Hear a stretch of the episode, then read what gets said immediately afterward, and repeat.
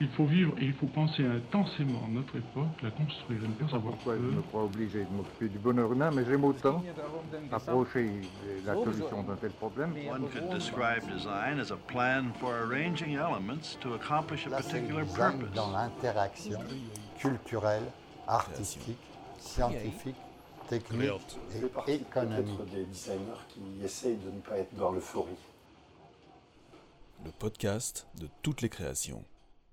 Ma première question, elle porte sur la gestion du moral et de l'ego du designer. Donc, euh, en tant que designer, on est tiraillé. Alors, on sort de l'école, on a une éducation, on va dire, qui nous pousse, un, à développer un style, euh, deux, à être créatif, euh, à avoir des références et un cadre de références artistiques pour comprendre le monde. Et en fait, ça va de l'étude des civilisations, l'histoire de l'art, jusqu'à l'étude du design, l'étude de l'histoire aussi d'ailleurs euh, voire même la sociologie. Moi, j'ai fait euh, du coup euh, dans l'histoire de la mode, c'est ça qui m'a plu aussi, c'est que la mode est très liée au contexte historique et sociologique. On arrive avec ce background-là, et en fait, on arrive dans le, dans le milieu de l'entreprise avec un, où on nous demande eh ben, de répondre à des questions fonctionnelles, etc. Ma question, c'est un petit peu comment, en tant que designer, on peut euh, gérer euh, à la fois la subjectivité de l'aspect créatif. On va, avoir des clients qui vont nous dire j'aime, j'aime pas euh, les ramener à cette résolution de problème et en même temps bah, combler les attentes d'un client quoi comment on fait pour pas péter un plomb et, voilà être accord avec cette double casquette? Cher Nadège, une vraie question. C'est la question de la marche à la sortie de l'école. Et cette marche, euh, en France spécifiquement, elle est très très haute. Euh, C'est-à-dire que la différence entre le monde parfait, protégé euh, de l'école, monde parfait parce qu'on y fait de la philo, on veut sauver le monde, l'économie n'existe pas donc tout va bien, on voit rarement des clients, avec la réalité, c'est d'une violence inouïe. Et le rôle des écoles, à mon avis, de, devrait être de lisser cette, cette marche. Mais on peut aussi inverser euh, euh, peut-être la pression et se dire le problème n'est pas chez les jeunes designers qui se trouvent euh, dans une abîme entre le monde parfait de l'école et les premiers contacts avec un client, mais, mais mettre la pression sur les écoles qui préparent mal finalement à la réalité de la vie. Il faut considérer que le design, avec ses questions éthiques, ses questions morales, euh, ces questions de, de l'être, c'est-à-dire de soi, de son ego, puisque ce sont des métiers où on met beaucoup de soi, elles sont importantes et qu'on peut préparer ce passage entre euh, le monde merveilleux des écoles et la réalité de, euh, de l'économie.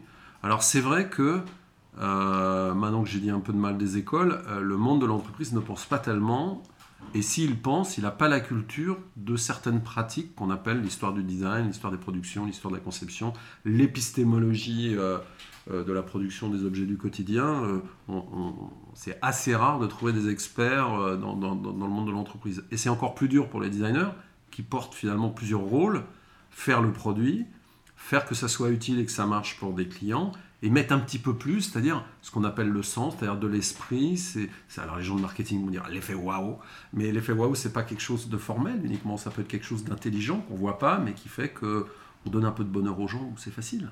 Comme Captain Train quand on achète un billet, ça marche tellement bien qu'on est content. Donc il faut pas prendre trop la pression pour soi, mais c'est vrai que c'est un vrai défi. Ça veut dire qu'il faut mettre un peu de l'entreprise dans les écoles, un peu d'école dans les entreprises. Il faut surtout que les professeurs aient peut-être une culture un peu économique et un peu du monde de l'entreprise aussi quand ils forment des élèves, pour, encore une fois, adoucir cette marche qui est d'une violence inouïe. D'accord, pour les écoles, mais en fait pour les designers euh, qui ont plusieurs années de pratique. Moi, je connais euh, pas mal de designers qui ont aussi lâché ce côté-là, le côté euh, sensible, créatif, etc. J'ai l'impression que tu les juges un peu durement dans ton livre, qu'il y a un- un- une sorte de rappel à l'ordre en fait, pour se rappeler justement que euh, le design, c'est pas que l'aspect fonctionnel, etc. Je connais beaucoup de gens, moi, qui étaient euh, côté, euh, on va dire, plus euh, direction artistique, etc., et qui ont bifurqué facilement vers l'aspect fonctionnel qu'offrent des, euh, des approches telles que l'UX design, aussi parce qu'ils en avaient ras-le-bol d'être jugés euh, par des clients qui étaient dans le j'aime, j'aime pas, parce que justement ils n'avaient pas le temps, ou il y avait un manque de références, etc.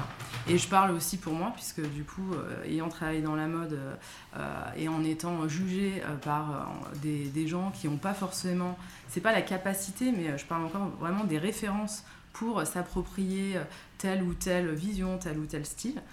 c'est vrai qu'à un moment, moi j'en ai eu marre et je me suis dit voilà, je vais basculer sur une autre approche. en plus, là aujourd'hui, je travaille beaucoup en B2B. Donc sur des applications métiers, etc., où l'aspect esthétique finalement est relégué au second plan. Ça ne devrait pas, mais en fait, souvent, on manque de budget, on manque de temps. Et voilà. Et donc, il y a quelque chose, j'avoue, un peu confortable là-dedans, de se euh, concentrer sur le fonctionnel. Alors après, euh, l'aspect en effet euh, émotionnel, l'engagement qu'on peut susciter en créant des surprises, c'est quelque chose qu'on peut quand même faire autrement, en, pensant différemment les produits. Mais c'est vrai que c'est quand même pas quelque chose qui est très valorisé. Tu vois. Et moi, c'est vrai qu'en lisant ton livre, je me suis dit aussi que j'avais un peu lâché là-dessus c'était un peu de ma faute. Mais voilà, comment faire pour, euh, pour garder euh, l'essence de notre métier en fait? Tu as, répondu euh, en partie à la question. oui, parler d'esthétique, c'est-à-dire du sens des formes, c'est compliqué. Et oui, on s'expose en tant que personne. Mais si on prend le mot esthétique au sens philosophique du terme, le sens des formes, ça veut dire qu'il faut pouvoir l'expliquer. Il faut pouvoir faire de la pédagogie à partir de ça. Et si on ne sait pas, on est jugé euh, en tant que personne et pas en tant que personne qui a fait une proposition qui peut être reçue par quelqu'un. Donc c'est très violent. Ça, c'est la première chose. La deuxième, c'est euh, les méthodes sont effectivement un refuge. Alors, elles sont un refuge pour les designers. Ils les comprennent vite, forcément, et ça leur permet de gagner du temps. Mais elles sont aussi un refuge pour des gens qui ne sont pas designers. Et donc là, il y a des nouvelles concurrences qui se créent. Et ça, ça m'inquiète énormément. Et puis troisièmement, l'UX, puisque tu en parles, c'est pas tellement euh, des problèmes fonctionnels, parce que si les directeurs artistiques se réfugiaient dans le fonctionnel, c'est formidable. L'UX fait jamais de fonction, ou très peu. L'UX est fait de la psychologie, ce qui n'est pas la même chose, puisqu'elle est centrée utilisateur, elle résonne par rapport à l'utilisateur, mais elle résonne pas par rapport à ce que la machine logicielle, comme je les appelle, doit faire. Donc déjà, maîtriser les fonctions, c'est un élément capital. D'autant plus qu'au Bauhaus, on disait forme-fonction, et donc, si tu maîtrises les fonctions, tu fais des formes. Et donc, tes produits B2B dont tu parles, nous on en fait aussi beaucoup. J'aime beaucoup ça. Pourquoi? Parce que on est dans du logiciel où on fait des formes et des fonctions. Le client, il veut pas de beau, il veut que ça marche. Mais en fait, à la fin, c'est super beau. C'est bien rangé comme euh, une grille de chemin de fer euh, suisse. Euh, Joseph Müller-Brockman et toute cette histoire, Peter Keller en France pour le, le, TGV et, le, et train corail. Donc ça peut être magnifique, mais sans avoir à surjouer une esthétique avec avec du geste, de la décoration, ce qui est un peu la mode, ce qui est un peu le graphisme d'illustration. Mais dans le design industriel, donc qui est basé sur forme-fonction, aménager des fonctions, un peu comme l'architecte, bah, c'est donner forme à quelque chose et elle a son esthétique propre qui peut être magnifique. Mais effectivement, c'est dur et les moyens pour euh, présenter euh, une proposition qu'on a à faire euh, qui nous intéresse, qui est pour nous exactement la bonne réponse, c'est aussi aller chercher du côté de alors, ça peut faire peur, ça peut paraître un télo, mais je vais le dire simplement, l'art oratoire, l'art du discours, la rhétorique, la dialectique, c'est-à-dire savoir discourir autour d'idées pour les faire partager à quelqu'un. Et ça, ça se travaille, ça s'apprend. Alors, sauf que dans les écoles aujourd'hui, les écoles, et là, on remonte euh, à l'éducation nationale, hein, on n'apprend plus ces humanités qui sont très importantes, parce que les métiers du design, tels que tu en parles très bien, avec ces difficultés, c'est des métiers de stratège. Et donc, pour parler de stratégie, il faut pouvoir avoir les outils pour faire de la stratégie. Euh, j'ai des amis architectes avec euh, qui j'ai passé mon diplôme d'architecture et ils me disent, moi, je passe 80% de mon temps à écrire, proposer des projets pour gagner des concours, etc. Euh, nous aussi, ici, on écrit énormément. Et encore une fois, j'en reviens à l'école. Alors, on peut le compenser parce que ça s'apprend. On, s'entraîne à faire des post-blogs, à exprimer une idée, etc. Puis au bout d'un moment, on s'aperçoit que on est plus convaincant, on arrive mieux à faire passer les idées, etc. Ça se travaille, ça s'apprend. C'est pas une question de talent. Plus que dans la société française, les gens n'ont pas de culture euh, plastique, artistique et du design, c'est-à-dire du, la bonne organisation des choses pour être efficace pour des personnes, pour la société, pour l'entreprise et pour l'environnement, euh, de l'entreprise, hein, euh, commerciale, de perception, etc. On est obligé de travailler un petit peu plus. Mais ça permet de sortir du statut de technicien, c'est-à-dire d'expert qui sait, de spécialiste du beau on, devient le stratège du produit. C'est pour ça que j'aime beaucoup dans le numérique, aujourd'hui on parle de, de, product design, et, ça me semble plus valorisant que euh, voilà, UX designer ou euh, designers de l'interaction qui sont des, des spécialités. Mm. Bon, le produit, c'est la finalité de l'entreprise. Et donc, ça permet de remettre les choses dans une globalité. Mais souvent, les produits designers ne sont pas des designers, c'est c'est des, des ingénieurs ou des gens de marketing. Parfois, il y a des designers. Et cet aspect en fait narratif en fait de raconter euh, un concept, euh, une histoire à travers un produit, est-ce que tu crois que, euh, tous les terrains sont propices à ça? Oui, parce que un projet, et j'enseigne et je pratique avec toujours les mêmes idées en tête depuis toujours, c'est pourquoi ça existe, les enjeux, c'est quoi les questions, quelles sont les questions qui sont sur la table, les questions du client, les questions que je pose, les questions qu'il n'a pas vues, et que moi, designer, je vois. Mais votre produit, il est tellement bien qu'il pourrait servir à ces gens-là. Ah bah oui, j'y avais pas pensé, etc., etc. Donc pourquoi ça existe, les enjeux? À quoi ça sert l'objectif qu'on se donne pour transformer quelque chose qui marche en quelque chose d'utile?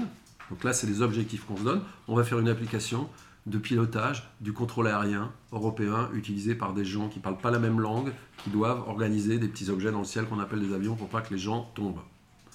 Donc là, l'objectif, il est clair. Et puis, euh, ensuite, euh, comment ça marche C'est le mettre au point. Et souvent, l'UX, elle est là, elle est dans comment ça marche. Mais le à quoi ça sert et le pourquoi ça existe, on s'en occupe pas.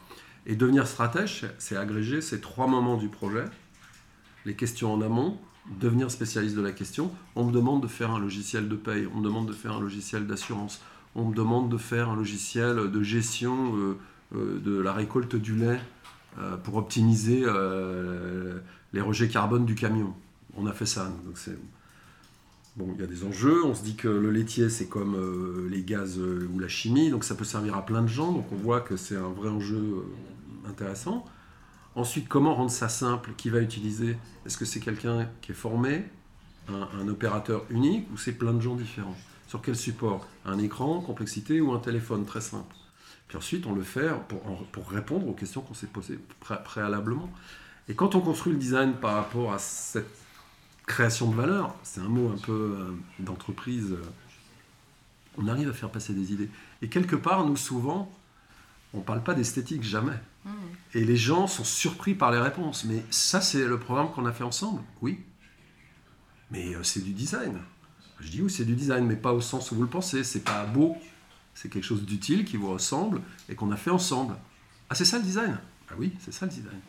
Donc Et- en fait, euh, ce que tu dis, c'est qu'on peut le faire aussi, sans le dire, par l'approche et en montrant. Alors, quand, on est graphiste et illustrateur, c'est dur parce qu'on existe par le dessin qu'on fait. Mais quand on met au point un système, ce qui est le cas d'un logiciel B2B, comme tu en parles, finalement, le design, l'esthétique, la beauté ou le bon, c'est la même chose, tu as vu dans mon bouquin, c'est la conséquence, mais on ne le met pas en préalable. Mais le designer qui arrive, moi je veux faire des beaux dessins et puis dire que c'est beau, non, c'est non, c'est la conséquence. C'est- C'est c'est comme l'UX. L'UX peut être intéressante quand elle a la conséquence d'un projet, mais pas quand elle est euh, le démarrage.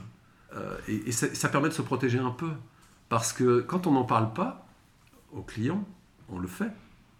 Euh, on organise bien les choses, et puis votre marque, vous la mettez où? Mais ah, bah, on va la mettre en haut. Euh, bah, mais non, c'est pas élégant. Là, là, vous abîmez votre marque. Vous hurlez. Ah oui, c'est mieux proportionné, effectivement, c'est mieux, etc. Et en fait, c'est ça le design. Et c'est comme ça, nous, on règle les questions euh, pour pas mettre ce sujet-là sur la table. Parce qu'effectivement, comme tu le dis, euh, les gens savent pas, les goûts les couleurs. Il y a, une expression très connue dans le monde du design industriel, c'est euh, c'est le nom de la mission quand j'avais créé le, département design chez Alstom Transport, c'est Kill the Boss Wife, tu es la femme du patron. Parce que dès qu'il y a ces questions esthétiques, ma chère amie, ma tendre épouse, quel est votre avis sur la couleur des rideaux du train corail Ou euh, ça peut être la secrétaire. Mademoiselle Ginette, qu'est-ce que vous pensez de... C'est- un classique, hein Donc il vaut mieux euh, être celui qui arrange bien les choses, qui fait que ça fonctionne, qui fait que le public euh, auquel est destiné le produit euh, sait naturellement utiliser le dispositif qu'on a créé. Puis à la fin, c'est du design, mais on l'a pas dit, on n'a pas parlé de beau, on n'a pas convoqué ces choses-là. Après, le B2B, c'est très important. Les gens qui travaillent dans les entreprises ont des téléphones. Et depuis 2007, ces téléphones sont des iPhones des- bon, avec des interfaces euh, très standardisées et très simples. Et donc, on peut plus euh, proposer des poubelles euh, type logiciel de paye Oracle ou service achat d'une grande compagnie nationale de transport dont je ne peux pas parler, totalement avec des triples clics, enfin des, des Parce choses. qu'ils ont des attentes en fait. Euh, Voilà, parce que les gens ont des habitudes Ouais. et qu'il faut répondre à ces habitudes, même sur des logiciels B2B. Et donc, C'est même plus important aujourd'hui que ça ne l'a jamais été de faire des dispositifs B2B qui fonctionnent, qui soient plaisants, aimables, qui fonctionnent et qui quelque part augmentent la productivité des gens qui les utilisent. Mm. Parce qu'un logiciel mal conçu, c'est plus de temps, donc c'est moins de productivité. Je suis euh, complètement convaincue là-dessus. euh, Et en plus de ça, euh, l'impact qu'on a sur des personnes qui utilisent des produits au quotidien est tellement important. Et je trouve ça plus valorisant personnellement que de faire des produits numériques pour pousser les gens à acheter des choses dont ils n'ont pas besoin. Mais ça, c'est voilà, c'est mon approche. Par contre, euh, j'ai une, euh, une problématique au quotidien. Moi, j'ai des clients qui ont encore du mal à payer pour euh, du design en comprenant que c'est une façon de concevoir leurs produits et de penser à ces problématiques fonctionnelles, esthétiques, d'engagement, etc. J'ai des clients qui viennent me voir en me disant on peut pas faire de design parce que on n'a pas de l'argent pour que ça soit beau ou on n'a pas le temps en fait euh, de, euh, de travailler euh, l'aspect esthétique. Donc j'ai encore du mal moi, donc il y a un gros travail d'acculturation, de montrer et de leur faire comprendre que le design n'intervient pas en bout de chaîne pour mettre un coup de peinture.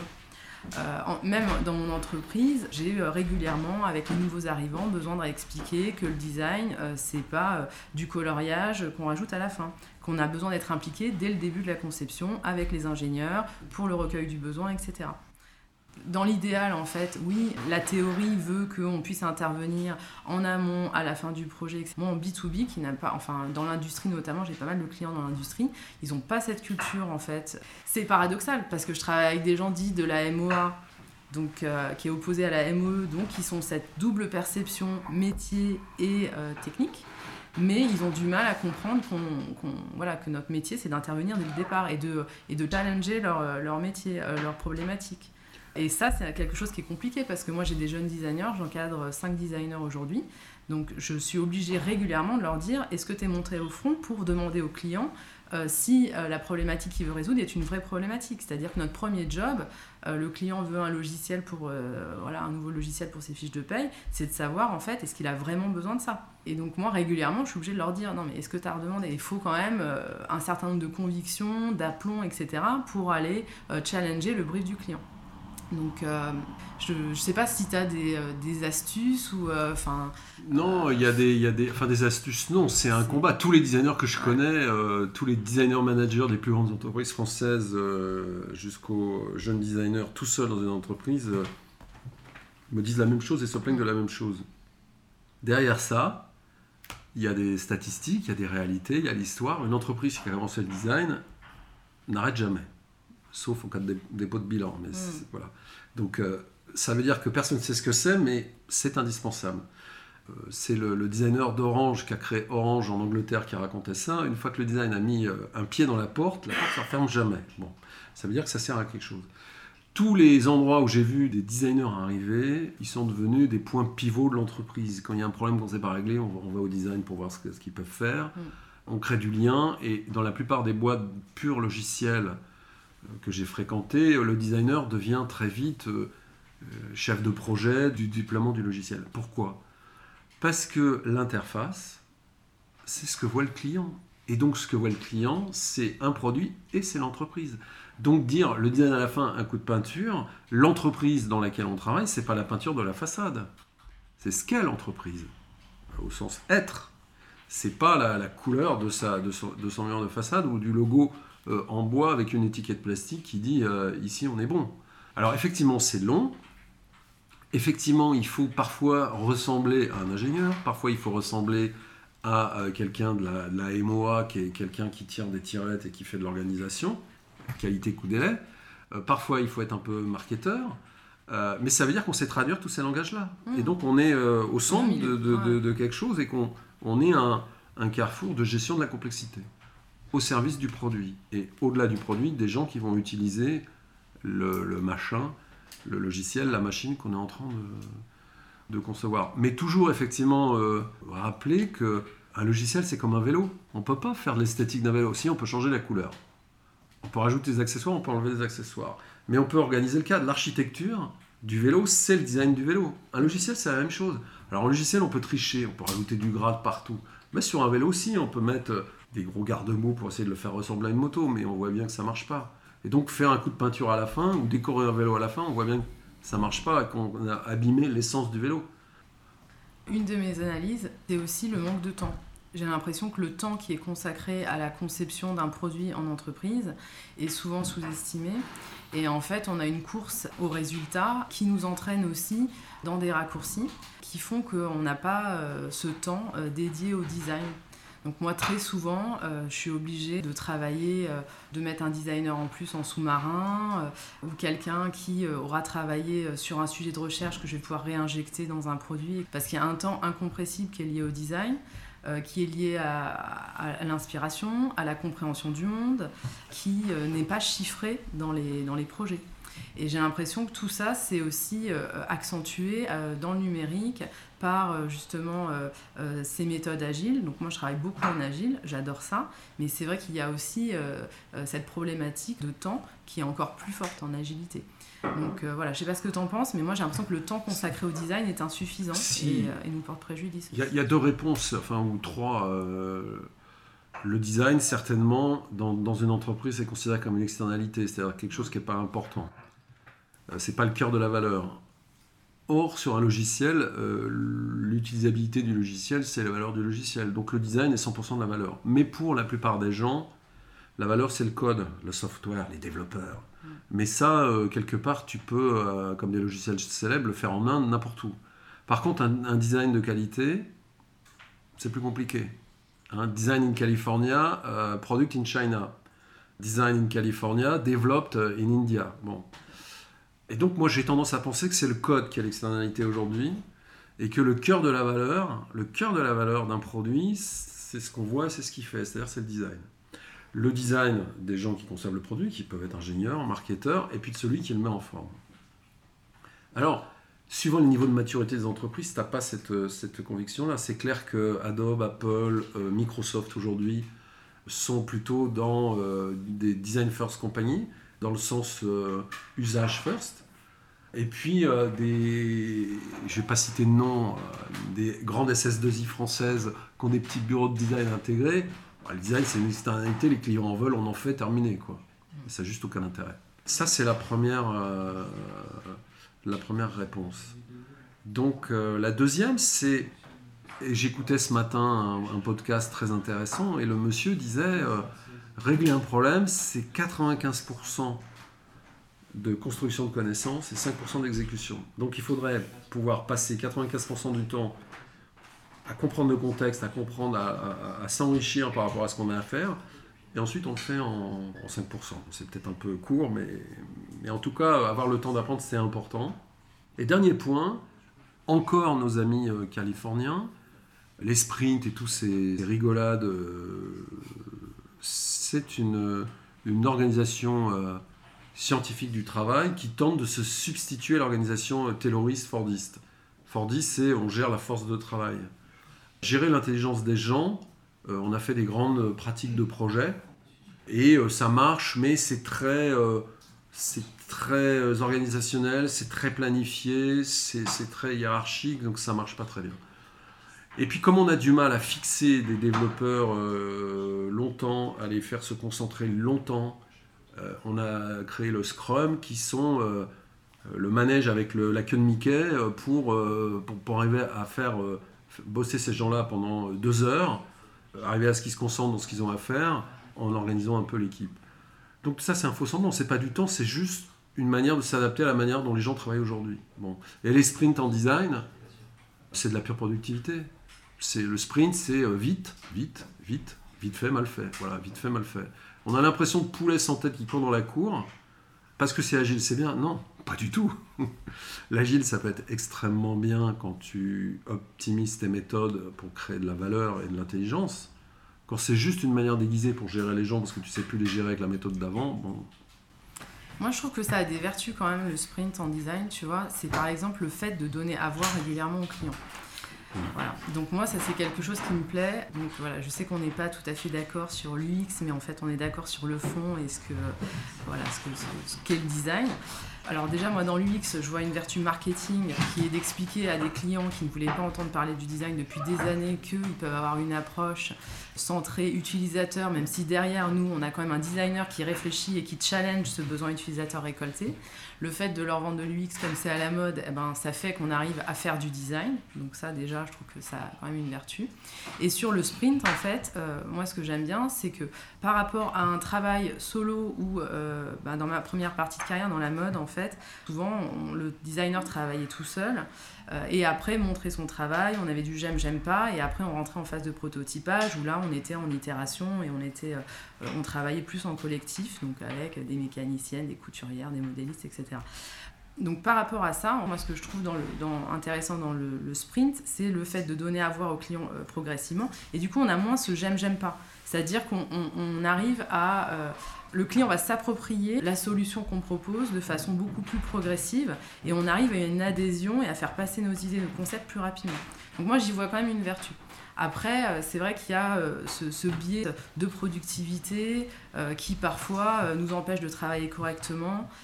voilà, mais c'est vrai que bah, moi je me sers aussi de l'UX un peu comme un. Mais Nadège, ne, enfin, il faut considérer que. Alors, je dis pas que les designers vont sauver le monde et sont les meilleurs, mais tu n'as pas à t'excuser de la médiocrité de l'environnement euh, global. Euh, lire Linkin, ça fait pas de toi un penseur. Euh, je parle pour l'homme d'entreprise. Et parce que c'est des mots qu'on entend souvent, sprint, agile, etc., ça ne veut pas dire que les gens qui demandent ça sont des génies. Non, ce sont des crétins, ce sont des, moutons de panurge. Hein. Alors si pour exister en tant que designer, on doit euh, utiliser euh, les systèmes imposés, bon, pourquoi pas, à condition de ne pas être dupe. Hum. Parce que ce qui m'intéresse, moi, c'est que les designers, que j'aime profondément, aient des carrières longues. Et donc ne soient pas jetables quand la méthode est plus à la, mode. Alors tant qu'on n'est pas dupe, ça va. Et quand on croit et qu'on fait des, congrès et qu'on dit voilà, l'UX va-t-il sauver le monde et le sprint va-t-il sauver l'entreprise? Alors là, je commence à m'énerver gravement. Ou à s'inquiéter. Voilà, ou à m'inquiéter plutôt. Nous, on a une. Euh, et je suis tout à fait d'accord avec ce que tu as dit sur le fait de montrer régulièrement aux clients des choses. On a une méthode qu'on a appelée Design Commando. On ne savait pas l'appeler, euh, comment l'appeler autrement, mais on conçoit les interfaces directement, sans outils euh, de. qu'on appelait avant des, des arbres fonctionnels, des chartes fonctionnelles, des frameworks en anglais, des, bon, c'est-à-dire on ne fait jamais de documents abstraits qu'un client ne peut pas comprendre. Mm. On ne fait jamais de texte écrit parce que l'interprétation d'un texte écrit est variable dans les cerveaux de tout le monde. Et quant au framework, c'est comme le plan d'architecte, personne ne comprend rien. Mm. J'ai souvenir de réunions chez Orange euh, surréalistes. 12 dans une réunion, à la fin, tout le monde a compris quelque chose de différent. Ça, c'était il y a une quinzaine d'années. Et nous, on fait des interfaces directement dans Photoshop quand elles sont super sophistiquées, directement dans les outils d'aujourd'hui, Figma, Sketch, enfin peu importe, on est en XD, on croit à tout, on est agnostique. Même si ces outils de prototypage n'ont pas la sophistication de, Photoshop et le, Photoshop, il y a une certaine résistance de la matière, c'est pas de la glace, c'est du granit. Et donc on, passe plus de temps, mais du coup c'est mieux conçu. Et après on peut le basculer sur Figma, sur XD, sur ce qu'on veut. Bon. Et à un instant T, on peut le montrer à tout le monde, aux développeurs, au chef, au surchef, au sous-chef. On peut le montrer à un client. Alors ça, on a l'impression que c'est terminé. Non, c'est pas terminé. Ça peut évoluer, bien sûr. Hein. La, flexibilité, plus que l'agilité, parce que le mot agile, ça ne veut plus rien dire, la flexibilité est importante, mais on essaye de montrer quelque chose qui ressemble à un produit sur lequel les gens peuvent se projeter et où tout le monde comprend la même chose. C'est ce que tu dis. Mais le sprint qui est la vitesse, c'est pas l'idée du design matière, c'est-à-dire d'être toujours dans le prototype itératif permanent, de façon à parler un langage que tout le monde peut comprendre je vois, je comprends. Et ça résout un peu les questions d'esthétique, parce que comme ça ressemble au produit, les gens disent ah, ah, ça va être cool, c'est mieux que mes lignes de code terminales où je comprends rien, c'est mieux que les graphes de directeur de marketing, ou les espèces de moodboards de tendance ridicules où on voit une super femme de 20 ans alors qu'on fait un logiciel pour une caisse de retraite pour des gens de 65 ans. Enfin, c'est du vécu, tu souris, tu as dû voir ce genre de truc. Euh, bon, on voit le soft, ah ça nous ressemble, ouais c'est nous, ah c'est vachement, ah, c'est quand même mieux ce qu'on avait avant, etc. Bon voilà. Ça permet dans le, faire d'éviter les questions de euh, qu'est-ce que ça pourrait être, puisqu'on est en partie sur un objet qui, n'existe pas, mais qui ressemble à une forme de réalité. Euh, on a fait un projet récemment, euh, il y avait le développeur, et le développeur il dit Monsieur, monsieur, on travaille sur des robots, monsieur, monsieur, est-ce que vous pensez que le design il pourrait avoir un air de Star Wars? Alors je regarde le client, je regarde le directeur du marketing, mais le type, j'allais pas le, le ventiler façon puzzle. Je dis, bah écoute, je sais pas, le projet, on va le faire ensemble, entre ce qui est possible, ce qui n'est pas possible, ce que vous avez envie, ce qu'on a envie, ce qu'on vous propose, on va itérer. Vous allez voir, on va faire quelque chose qui va être nous, qui va pas être Star Wars, mais qui va être euh, notre entreprise commune. C'est pas une mistoufle, c'est pas une façon de pas répondre à la question, parce que c'est comme ça qu'on travaille. On pose l'objet sur la table et tout le monde donne son avis. Il y a deux, trois personnes surintelligentes dans cette entreprise, donc euh, généralement ça, ça monte vite. Et là, quand nous, on est débordé par le client, moi je demande que ça. Porter les clients à bout de bras, qu'on n'a rien à foutre, c'est épuisant pour nous. Quand les clients sont moteurs, ont plein d'idées, et ce client-là particulièrement, euh, il est gravement intelligent et gravement force de proposition, mais c'est un bonheur, très bien. Et à la fin, la question de Star Wars, elle n'existe plus. Le mec nous dit Ah, c'est super beau. Alors sur les questions du faire ensemble, justement, je voudrais euh, te poser des questions sur les ateliers collaboratifs qui sont euh, justement euh, adoptés par les UX designers notamment, mais pas que. On parle de design thinking, donc du design pour les non-designers, qui, voilà, qui peut aussi polluer la pratique design ou l'enrichir selon le point de vue qu'on a. Mais du coup, moi j'aimerais avoir ton avis sur ces ateliers collaboratifs. Donc tu parles d'impliquer tes clients. Est-ce que tu parles d'impliquer tes clients à un, donc un état en fait où ton produit est justement fini? Le fait de les impliquer dès le début et d'impliquer des utilisateurs, le fait qu'ils entendent la voix des utilisateurs, qu'ils n'ont pas tout le temps, le temps d'aller voir régulièrement, etc. Ça me permet en fait d'aller plus loin et d'aller plus vite aussi. Alors, je dis pas que les idées qui émergent de ces ateliers sont tout le temps riches. Je suis assez d'accord qu'on arrive euh, souvent à des limites. Moi, euh, je m'en sers aussi comme euh, une sorte de conduite du changement qui me permet de gagner du temps sur la validation a posteriori. Voilà, donc c'est vrai que tu un point de vue qui est assez précis sur ces ateliers de collaboratifs et, le fait d'impliquer des utilisateurs et que ça puisse amener à une solution stérile ou pauvre. Moi, j'en vois les limites aussi. Hein. Aujourd'hui, ça fait quelques années que je fais ça. J'en vois aussi la richesse par rapport à un travail de designer solo ou entre soi. Même si nous, on continue à faire des design reviews entre designers sur les différents projets pour, pour avoir des points de vue différents. Mais euh, je trouve qu'il y a aussi quelque chose d'intéressant dans cette mm, mm, mm, démarche. Non, mais tu as, as, raison. Euh, ton, ton, point de vue est assez subtil. Déjà, tu emploies, euh, je te remercie, le mot collaboratif. La collaboration, alors en France, c'est un peu chargé sémantiquement, mais la collaboration, ça existe depuis toujours. Les hommes collaborent, c'est-à-dire littéralement, ça veut dire travailler ensemble. Labor, travail, collaborer, travailler ensemble. Donc rien de nouveau à l'Ouest. Merci les Californiens, restez chez vous, on collabore en Europe depuis toujours.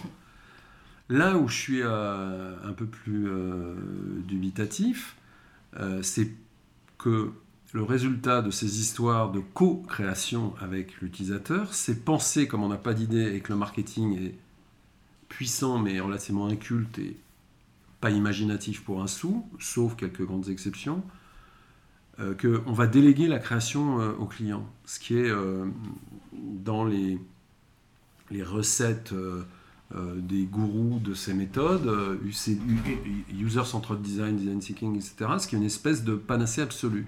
Hein, le monde est plat et les gens vont faire les produits et les gens vont faire les vaccins pour se soigner contre le coronavirus tout seul et ça va être formidable.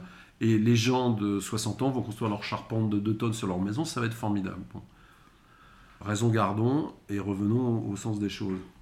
D'un point de vue tactique, impliquer des clients pour faire comprendre à des ingénieurs que oui, c'est comme ça qu'on développe, mais que les gens n'en veulent pas, c'est extrêmement important. C'est euh, manipuler des, des, curseurs pour faire exister, et spécifiquement en France, euh, le client final, moi j'ai envie de dire les humains, les personnes, euh, dans la raison d'être de l'entreprise. C'est la stratégie dont tu parlais tout à l'heure. Donc, quand on l'utilise comme ça, c'est formidable. Et quand on est face à des euh, logiciels type ANTS, donc carte grise, passeport, carte d'identité, logiciel du service des achats du grand transporteur national européen, on, se dit, ils n'ont pas vu beaucoup d'humains, donc c'est important. ces éléments de, de réunion créative pour faire exister la question du client dans l'entreprise, elle est importante. Ces réunions créatives euh, qui n'ont de design que le nom et, de thinking qu'une vague. Donc, c'est des réunions, grosso modo, où il n'y a pas de design et pas de pensée, donc, euh, pour être clair. Par contre, pour créer de l'accompagnement du changement dans des entreprises un peu anciennes, euh, je pense à France Télécom par exemple, qui a deux histoires, l'histoire France Télécom, l'histoire Orange, bon, bah, pour mettre tout, mettre tout ça en mouvement, c'est compliqué ça peut être des méthodes créatives comportementales extrêmement utiles. Si on les limite à ça, tout va bien. Mais si on pense que le les méthodes très courtes euh, qu'on peut apprendre en 5 minutes et mettre en place en 2 heures euh, sont la réalité du design, ses enjeux, sa création de valeur, on se trompe complètement. Ou un Euh, substitut, quoi. Voilà, ou un substitut. J'étais réellement dans un, le plus grand cabinet de conseil mondial, faisait un- une sorte de réunion sur le design thinking, où on confondait design et design thinking. Et pour faire passer le fait que ce cabinet de conseil crée un département design, adossé à un développeur, on employait pour les grands chefs de ce cabinet de conseil américain, dont je ne citerai pas le nom, le, le design thinking. Et donc on était dans un truc où on était supposé défendre le design, en fait on dépensait le design thinking. Les chefs parlaient de design thinking, c'est-à-dire oui les gens c'est important, il faut de l'empathie pour l'utilisateur, parce que l'important au final c'est l'humain, enfin ce genre de phrase toute faite. euh, euh, hein.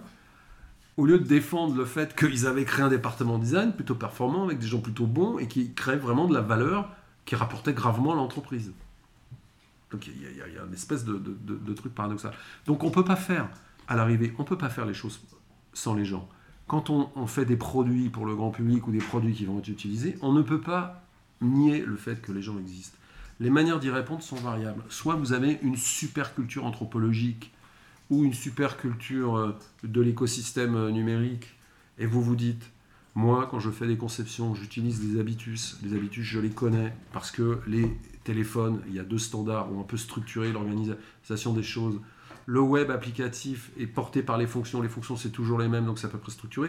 Donc vos tests utilisateurs, gardez-les pour vous. Vous venez me voir à la fin. Ah, ça marche bien. Ah ouais, vous êtes surpris. Bon, nous, c'est plutôt comme ça qu'on travaille. Quand je dois créer de la connaissance sur des métiers ou des pratiques ou des usages que je ne connais pas, bah là, effectivement, on va voir des gens et on crée de la connaissance. On ne fait pas de la co-création, on ne fait pas de la collaboration, on crée de, la connaissance. Et donc, je me situe plutôt dans l'histoire de l'anthropologie et de la sociologie française que de ces méthodes à deux balles euh, pour euh, entreprises incultes qui veulent tout à coup euh, être à la mode. Même si dans les faits, ce qu'on dit est exactement la même chose. C'est-à-dire que pour réagir parfois et pour lever des situations qu'on n'arrive pas à débloquer, eh ben, il faut mettre les clients dans la boucle. Le design, c'est résoudre des problèmes, c'est résoudre des énigmes. Et la capacité à résoudre ces énigmes, elle passe par différentes stratégies. Des indices, de la connaissance, euh, des, interrogatoires. Et euh, la, la puissance des designers, c'est qu'en fonction de ce qu'il a à faire, il peut changer de méthode. Voilà. Bon. Alors, quand on est enfermé dans une méthode, on fait toujours la même chose. Donc, on produit toujours les mêmes résultats. Et donc, on ne peut pas produire de la rupture, de la petite innovation euh, du quotidien, qui sont plutôt celles proposées par le design, hein, qui sont Mm. voilà, ces petites attentions. Ah, c'est tellement génial ce truc, ça marche bien, ça va vite, etc. C'est tout. Un designer, c'est un joueur de jazz qui improvise sur son piano. Donc, il va pas jouer toujours les mêmes notes ou avec les mêmes partitions. Des fois, il n'a pas besoin de partition. Puis des fois, il va laisser son piano, il va prendre un synthé, il va jouer à une main, et puis c'est pas un problème. Euh, donc l'enfermer dans ces méthodes rigolotes, c'est connais-tu une entreprise qui fait des produits qui sont pas destinés à des humains, enfin à des gens, quand on fait du logiciel. Ah, on est d'accord que c'est. C'est j'en du connais bon pas. sens, quoi. Donc Ouais. euh, à un moment Ah, centré humain. Ah oui, t'étais centré sur Ah, quoi ouais. avant? Centré sur toi-même? Alors, on sait que ça existe dans certaines administrations, mais bon. Donc à un moment, il faut, il faut un peu euh, remettre les choses dans l'histoire des, des- des conceptions. On fait des choses pour des gens. Les entreprises, elles ont une raison d'être. Elles font des services qui sont délivrés à des gens pour un résultat. On a peur de l'inconnu, donc. euh, mais c'est pas ma mère, ma chère maman, qui va résoudre les problèmes de l'assurance telle ou telle ou telle parce qu'ils savent pas comment faire leur service. Et si tu veux pas faire comme un petit copain, donc être un peu innovant, comme Captain Train a totalement débordé la SNCF dans l'achat de billets de train, il faut avoir des méthodes un petit peu différentes. Si tu fais comme tout le monde, tu feras comme tout le monde. Ça, c'est clair. Euh, Moi, je suis d'accord que les méthodes, elles sont ce que tu vas en faire, etc. Euh, mais du coup, tu crois pas qu'il y a euh, des designers qui euh, aussi euh, designent que pour eux? Alors ça, oui. Moi, j'ai une petite. Enfin, j'ai- l'impression que le- le- la difficulté pour le design de s'implanter, de se diffuser en France et notamment dans le milieu de l'entreprise, c'est aussi lié à cette perception du design d'auteur qui est censé être centré sur l'humain et c'est un pléonasme. Le design centré sur l'humain, le design émotionnel. Je veux dire, le design, c'est censé évidemment faire appel aux émotions, sinon ça sert à rien. Et là-dessus, on est d'accord. Enfin voilà, j'ai l'impression que c'est aussi lié à ça, à Ouais. ce design Bon, pour les tu- designers. Tu, as raison, il y a quelques Le- excès, mais enfin, il y a deux histoires. Le, Roger Talon était un designer qui a travaillé sur des produits fonctionnels pour le plus grand nombre. Les trains, le train Corail a transporté la France, les vacances et le TGV a transporté les Français. Après les années 80, et c'est lié à l'expo que je prépare, il y a eu un- une bifurcation, mais qui n'est pas une bifurcation, qui est un peu le retour à l'histoire de France historique, où, on va dire, la, la déco et l'art de vivre a repris le pas comme la mode, Et on s'est rappelé que c'était important. Et Philippe Stark, il est dans les deux. Il fait des objets extrêmement fonctionnels, de design industriel, et puis il fait des, des- projets dont on a du mal à comprendre. Ça existe et c'est notre histoire. Boulle était un artisan, Mallet Stevens est un architecte qui travaillait pour les bourgeois, qui faisait des choses euh, utiles et en même temps futiles. Ça fait partie de notre histoire. Euh, Jean Prouvé, qui vient de l'histoire familiale des artisans d'art de Nancy, qui devient serrurier, architecte, designer, porté par des fonctions des systèmes constructifs. Au départ, il vient de l'histoire des ferronneries de Nancy. Donc les histoires de la décoration, donc ce qu'on appelle auteur, parce que c'est surtout une histoire de décoration, et une histoire de fonction, ça fait partie de l'ADN français, entre l'Allemagne et l'Italie un petit peu. Alors, effectivement, il y a des projets euh, de design qu'on voit dans des galeries, portés par des gens qui, euh, comme dans le dernier Milk, qui sourient pas, qui ont l'air malades, très intelligents, on se dirait, mais ils sont philosophes ou designers, je comprends bien ce qu'ils racontent. C'est un peu effrayant. Mais dans le numérique, c'est jamais ça qu'on voit. Euh, L'autre histoire, c'est comme des gens de marketing ou des développeurs ne comprennent pas ce que le designer raconte, se disent ce garçon ou cette femme ou cette jeune femme a un ego et donc euh, dans la conception il n'y a pas d'affaire d'ego, ça marche, ça marche pas. Et ça c'est une inculture qui a écrasé. Et Don Norman, j'en veux beaucoup, c'est un garçon intelligent, mais quand il a créé le concept d'ego designer, il a stigmatisé une partie euh, de- des pratiques du design contre l'autre, alors que c'est un tout, et que même quelqu'un qui fait des horaires de chemin de fer comme Joseph Müller-Brockman a un ego. Parce qu'un être humain sans ego, c'est un être humain mort. Voilà, c'est tout, c'est comme ça. Donc, il faut un peu se calmer. Euh, et j'ai- oui, ça existe, mais dans le numérique très peu, parce que des designers un peu starlet dans les galeries, dans le designer, euh, il y en a cinq en France. hein. Et nous, on est là-dedans, mais on est aussi dans les trucs B2B euh, bien hard. Donc on- je, je peux en parler parce qu'on est vraiment dans les deux. Euh, par contre, dans le design classique, oui, il y a les deux. Mais dans le monde du numérique, non.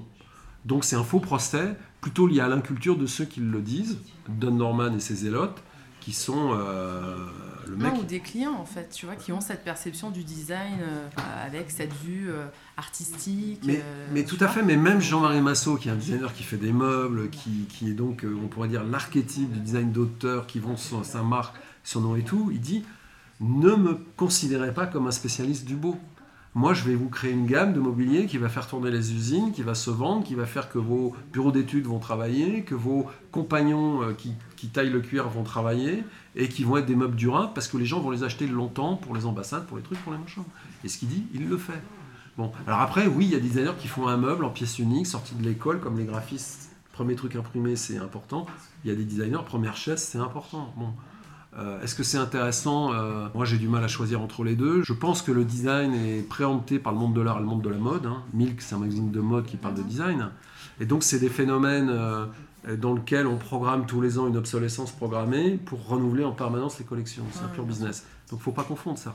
Mais on peut dire, euh, encore une fois, à nos clients, nous, on est là pour aménager et ranger les choses avec élégance et harmonie pour que les gens soient contents du produit qu'on leur propose et sur la durée, faire que l'entreprise pour laquelle je travaille ait une perception de qualité, de sérieux et d'attention dans l'usage des produits qui est reconnaissable. Et là, c'est là où le design fonctionne parce qu'on commence. Ah, eux, ils savent faire les choses. C'est de la belle ouvrage. Les gens aiment.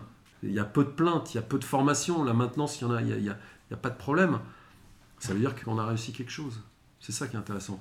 Après, on, doit gentiment dire aux gens non, non, euh, euh, résumer, euh, résumer le design à, l'esthétique, c'est résumer ce que tu es à la couleur de ta cravate. Et puis il faut sortir deux trois buzzlines et les mecs ils t'emmerdent plus après. Alors pour un mec comme moi, c'est facile à faire, j'ai une grande gueule. C'est vrai que C'est un exercice euh, ouais, de tous c'est les un, c'est un exercice Ouais, de tous les jours. Faut être à l'humour et à l'humour aide beaucoup. hein. L'humour aide beaucoup. Alors du coup, concrètement, les next steps, c'est quoi pour les designers euh, dans le numérique?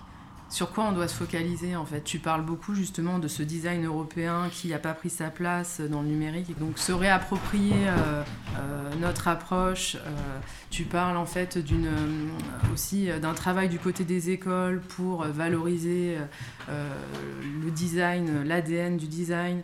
Là, on parle d'ouverture. euh, le design numérique, c'est du design. Et donc, euh, on parle de design de service, de design global. etc.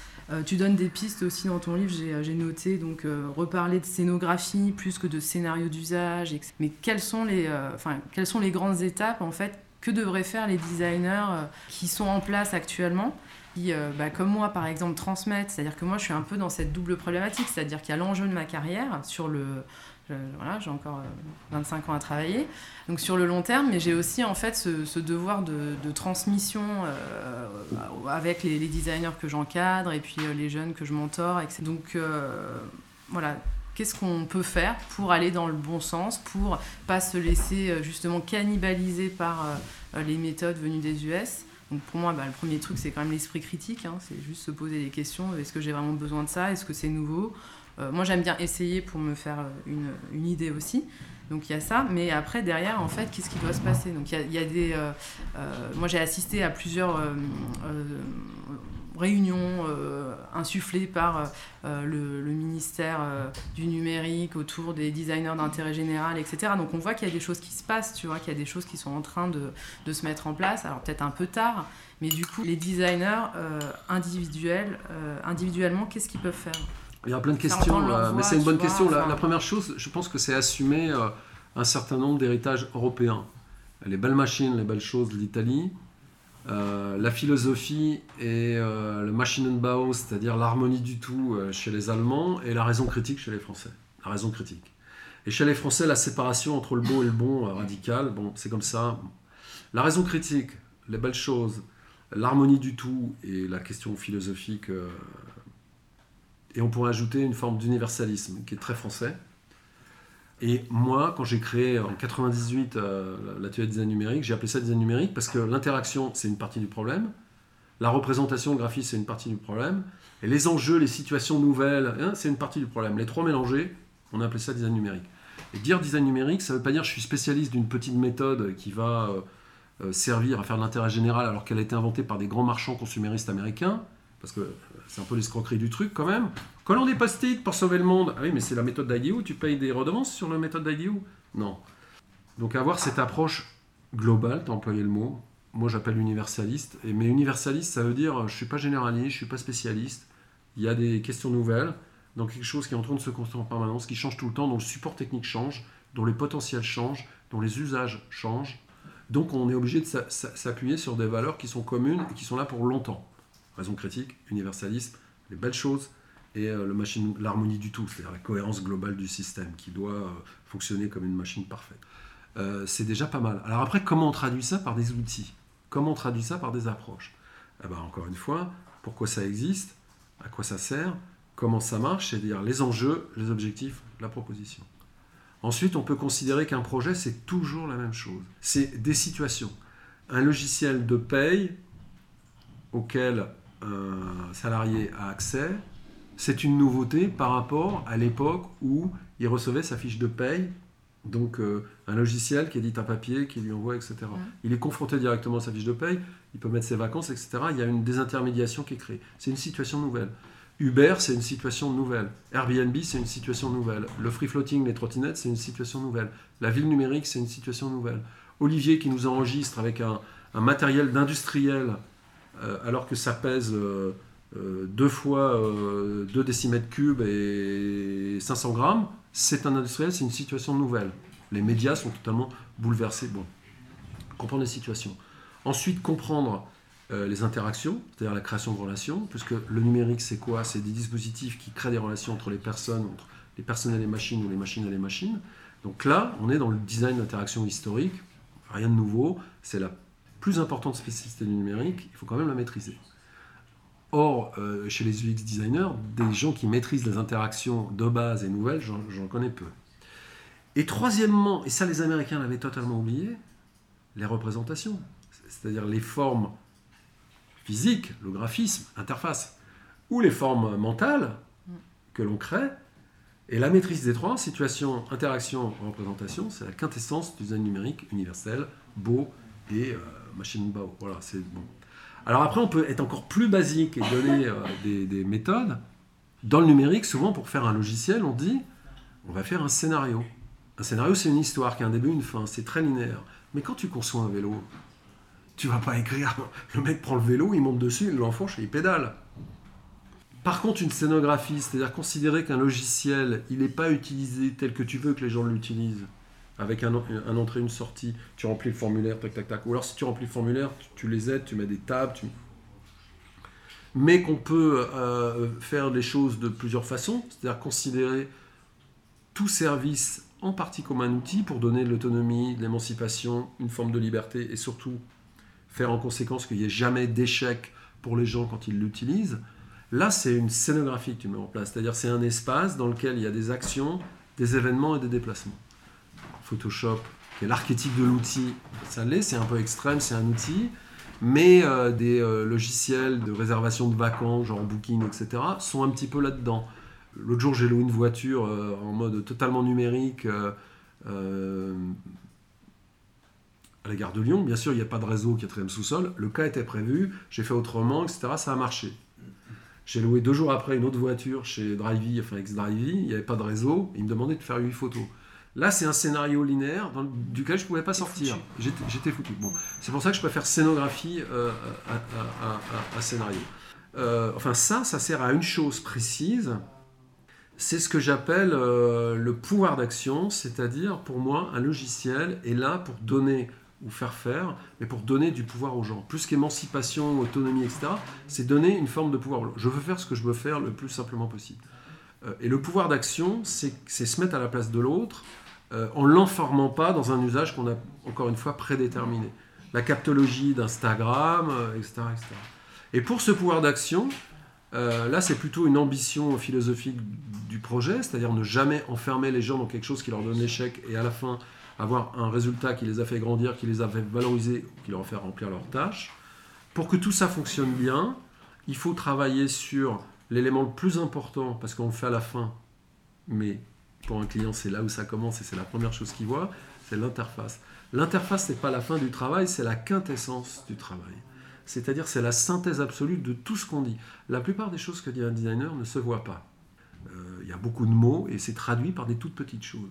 L'interface, c'est la quintessence de tout ce travail invisible, de l'architecture, du résultat provoqué dans le subconscient des gens, dans ce qui comprend, dans ce qui ne comprend pas, dans ce qui réussit, dans ce qui ne réussit pas.